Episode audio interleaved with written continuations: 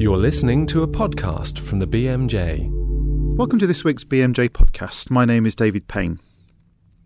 A traumatic death can be very difficult for friends and family to deal with, and a clinician's instincts may be to protect them from seeing the extent of the damage to the body. However, this might not be the best thing in the long term. Duncan Jarvies talks to Alison Chapple about her research into people's experience of viewing the body after a traumatic death. Looking back, was it the right thing to go and see him? Oh, yes, I couldn't have borne not to have seen him. I think it was, the, oh, yes, definitely.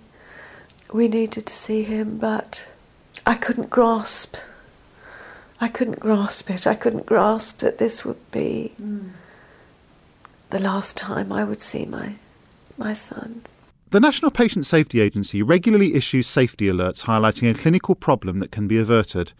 Mabel Chew talks to the NPSA about this latest alert looking at digital tourniquets.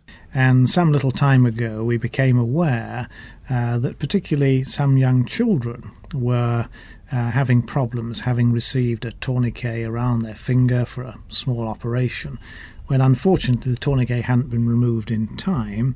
And sadly, this could even result in some instances of the child or an adult losing part of that finger or the whole finger. But before that, I'm joined by Birte Twisselmann, who's going to talk about the news that's caught her eye this week. Hi, David. Yes, hello, Birte. So, what caught your eye in the news this week? Well, the first story is a UK based story. It's about results reported from a big randomised controlled trial um, that were reported in the Lancet this week, which make a very strong case for a new national screening programme for colorectal cancer. Right, okay, so tell us more about that. Cancer experts in the UK have called for a new screening programme for colorectal cancer by putting all people older than 55 through a one off five minute sigmoidoscopy examination. Right, okay, and why is that? Well, bowel cancer is the third most commonly diagnosed cancer in the UK and the second most common cause of death among cancers. So there's obviously a case to be made for screening out cases as early as possible. And the technique of sigmoidoscopy uses a flexible endoscope and examines only the sigmoid colon, the lower part of the bowel. Um, and it's a procedure that can be done by doctors and specially trained nurses on an outpatient basis. And um, it's brief, so it doesn't need long preparation. So it's it's it's just a very quick and relatively easy procedure, which will capture two thirds of colorectal cancers because they usually appear in that location. So that's why the researchers conclude that it would be a suitable s- tool for screening. So I believe you're going from the UK now to Spain. Tell us about your story from Spain. Yes, that's right. A clinical team of 30 um, transplanted a full face.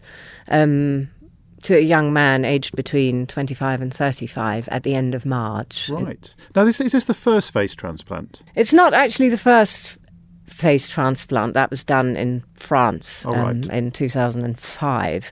But it's the first full face transplant because, as I understood it, this young man had an accident that pretty much um, totally destroyed the centre of his face, right. including the nose, the eyelids, um, the lips, everything. Yes. So tell us more about it. The young guy had already undergone nine operations in an attempt to restore some functionality the doctors had started assessing him in 2007, and in 2009, the Spanish Transplant Authority gave its approval. And once a donor had been found, the patient was put on an immunosuppressant regimen, obviously, so he wouldn't reject mm. the face. And the donor's face, the silicon mold was made of it, so the body wasn't without a face, even though his face had been harvested. Right. I think at first they connected the face to the femoral artery in order to uh, guarantee good vascularization. And when that was successful, they then removed the entire soft tissue and remains of the patient's cheekbones and mandibles and connected all the main arteries and veins of the face, and that took them about half an hour. They then sculpted the bones to fit the new face and used titanium mini plates to create the cheekbones. They then recreated the jaw so that the patient would be able to chew properly, and after that, the five main nerve branches and numerous smaller nerve branches were connected. All in all, the operation took 24 hours, and uh, it is said that the patient is making a very good recovery and the case is progressing favourably. Um, apparently, he should be able to smile and chew once the nerves have been fully restored within four to six months. Right. Well, don't forget if you want to comment on that story or the other one that Birte talked about, or indeed any others, you can do so on bmj.com. Thank you very much, Birte. Thank you. Now, Duncan Jarvies finds out how people deal with viewing the body after traumatic death. Looking back, was it the right thing to go and see him? Oh, yes, I couldn't have borne not to have seen him. I think it was, oh, yes, definitely. We needed to see him, but I couldn't grasp. I couldn't grasp it. I couldn't grasp that this would be Mm. the last time I would see my, my son. The voices you just heard were Alison Chapple, who's a medical sociologist from the Department of Primary Healthcare at the University of Oxford. Alison was interviewing Pat. Pat lost her son in a car crash and was one of the subjects of Alison's research published online this week on bmj.com. Alison, you work with Health Talk Online, a website that collates people like Pat's experiences of the healthcare system. Can you tell us a little bit more about the website? This website was started about 10 years ago by two very inspiring people, Dr. Ann McPherson and Dr. Andrew Herxheimer. Ann McPherson developed breast cancer, and even though she's a GP, she wanted to know what it was like from the patient's point of view. And Andrew Herxheimer had to have a knee replaced, and again, he wanted to know what it was like from the patient's point of view. So they recognised how important it was to listen to patients' experiences. So they started this website, and over the last 10 years, we've collected uh, interviews with about 50 different uh, illnesses or health conditions, and this is now on the website. You can see Uh, videos, listen to people's voices, and read their accounts of their experiences. Mainly used for people who develop a condition and want to know what it's like, but also used for teaching, teaching medical students, and also for research. Talking of research, we've published online this week your study of people's experiences of viewing the body of their relative after a traumatic death. Now, you've interviewed lots of people and obviously heard a wide range of experiences. Were there any overarching themes that came out of your interviews? Yes. After the interviews were done, all the interviews are transcribed, fully transcribed, and then we pulled out what everybody said on each subject. And Sue Ziebland, one of my colleagues, and I looked at all the data, and viewing the body became something that was clearly very important to people for various reasons. They wanted to say goodbye. One woman, for example, said it was more important for her sitting beside the body of her daughter, saying goodbye where she could see her body, where she could see her daughter, than when it came to the funeral, where there was a closed casket.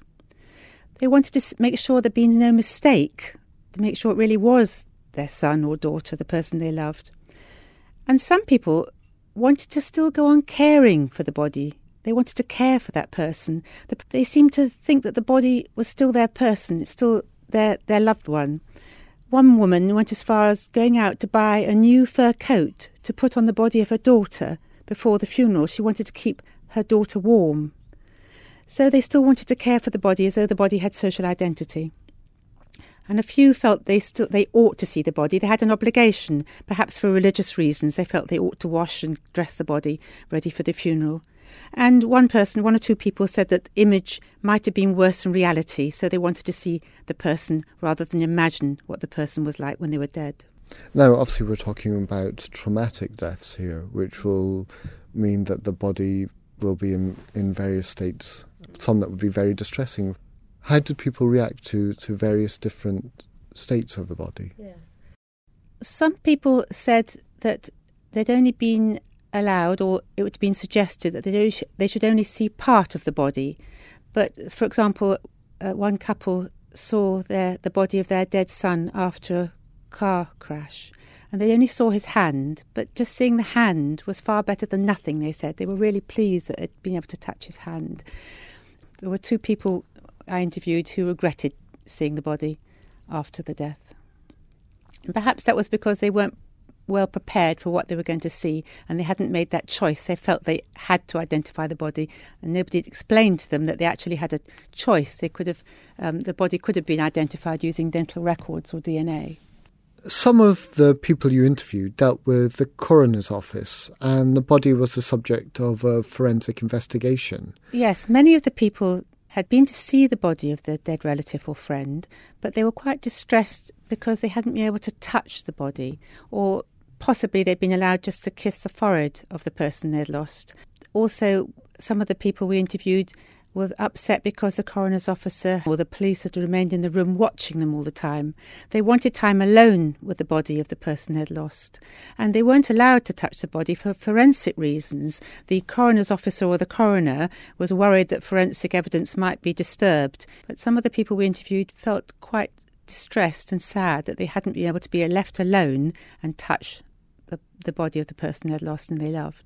So their feeling of distress overruled their perhaps desire to make sure that everything was done to try and catch the mm. perpetrator of a murder. I think so, yes. But of course, the coroner's officer, and I guess it's a rule of some sort, but she came into the place with me and was standing on the other side of a glass glass screen where she could see me the whole time. So I wasn't allowed to be with Matthew on with my son on my own. I wasn't allowed to be. And I am sorry about that, and I don't understand why it is that a mother cannot be with her child. I could not have washed him. I could not have dressed him.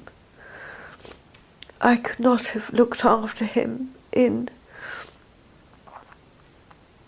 and, and, and done that for him, looked after him in that way, as I did when he came into the world and when he was helpless.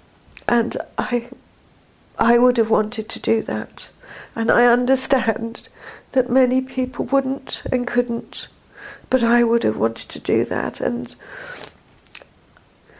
the organisation, the state, the, whatever it is, the police authorities have had taken my son and were had taken him and were doing with him what they felt best to do. And I was suddenly an outsider and not able to do things for my son. And he was somebody else's property. It felt as if he was somebody else's property. And I had to ask permission to go and see him and I had to be observed whilst I did. And in my particular case,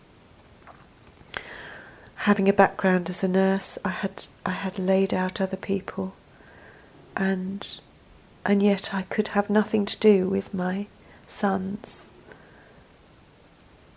care after he died, and suddenly it was a case, it was an operation, it, it had a code name. He, his death had a code name and was the subject of interest for other people, and I was in a position of having to inquire what had happened and, and not being able to to be close to him and I would ask for more understanding and flexibility and looking at individuals and their skills and capabilities and, and desires and needs in that situation. Because I, that was devastating to not be able to function in that way. I suppose this all culminates in, for doctors, if you are, say, an a&E and you have to break the news of a traumatic death to a family member or a friend. What kind of things should you keep in mind when when doing that?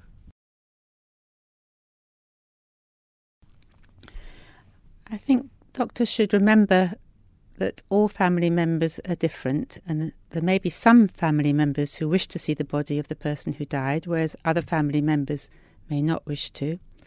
I think it's important that they prepare the person for what they might see. One other thing I think health professionals should think about is that when relatives are talking about the person they lost, health professionals should listen to the way in which relatives talk about the body. If relatives talk about the body as him or her, or by name as John or Charlotte, then the professional should talk about the body in the same way so as not to cause offence. And give people plenty of time to think about it and allow them to, time to make that decision and maybe change their decision. So, not rush them, give them time to think about it, but not dissuade them from seeing the body of somebody they loved. To let them make their own decision about it. Mm-hmm. Yes.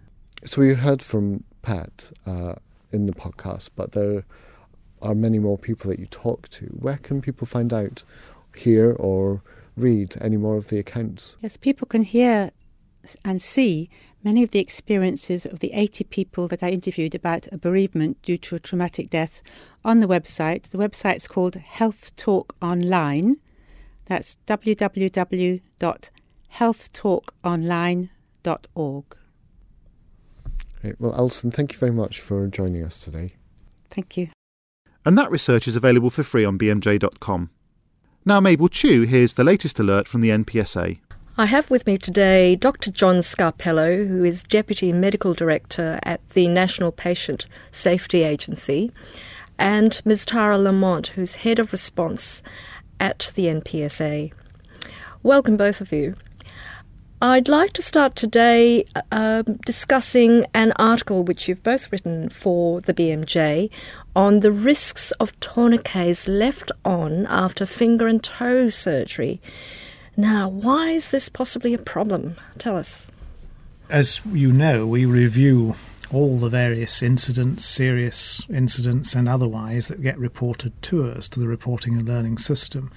And some little time ago, we became aware uh, that particularly some young children were uh, having problems, having received a tourniquet around their finger for a small operation, when unfortunately the tourniquet hadn't been removed in time.